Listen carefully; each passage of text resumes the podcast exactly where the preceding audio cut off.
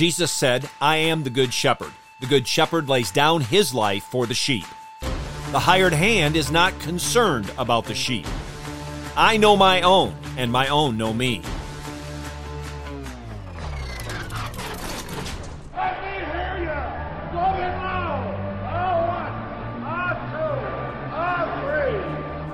Let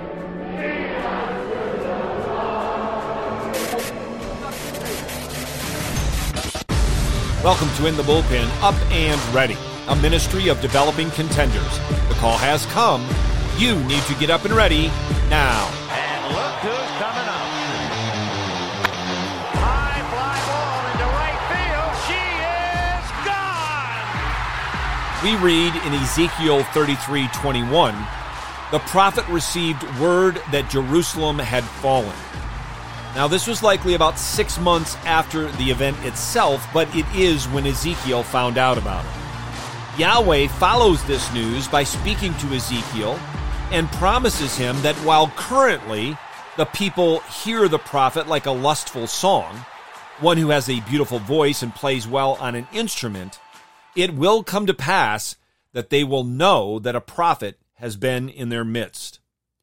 In chapter 34, Yahweh declares his condemnation against the wicked shepherds of Israel through Ezekiel, and he promises the coming of the good shepherd. Hear now God's word, the word that never returns unto him void, as we have it in Ezekiel 34, verses 20 through 24. Therefore, thus says Lord Yahweh to them Behold, I, even I, will judge between the fat sheep and the lean sheep. Because you push with side and with shoulder, and thrust at all the sickly with your horns until you have scattered them abroad. Therefore, I will save my flock, and they will no longer be plunder, and I will judge between one sheep and another.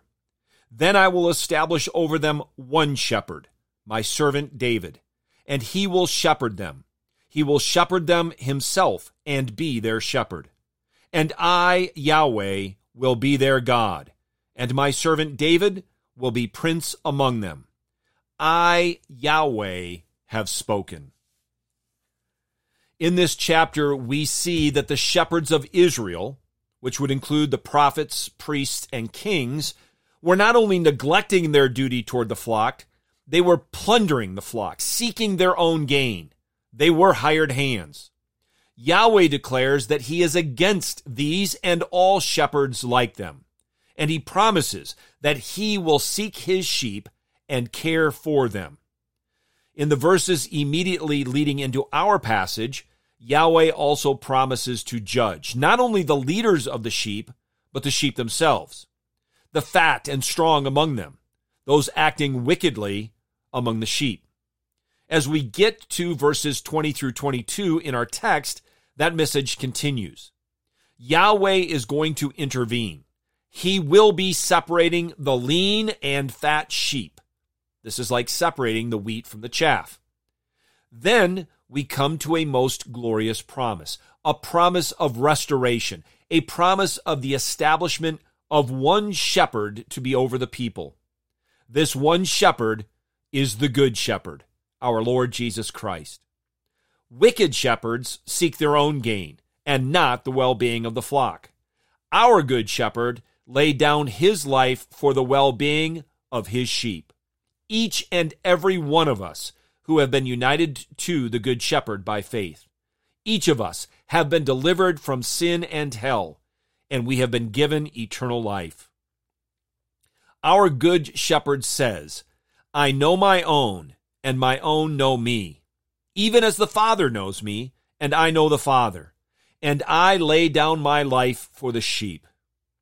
Being recipients of such abundant love and life, the only proper response is for us to follow the Good Shepherd wherever he leads and to do whatever he commands.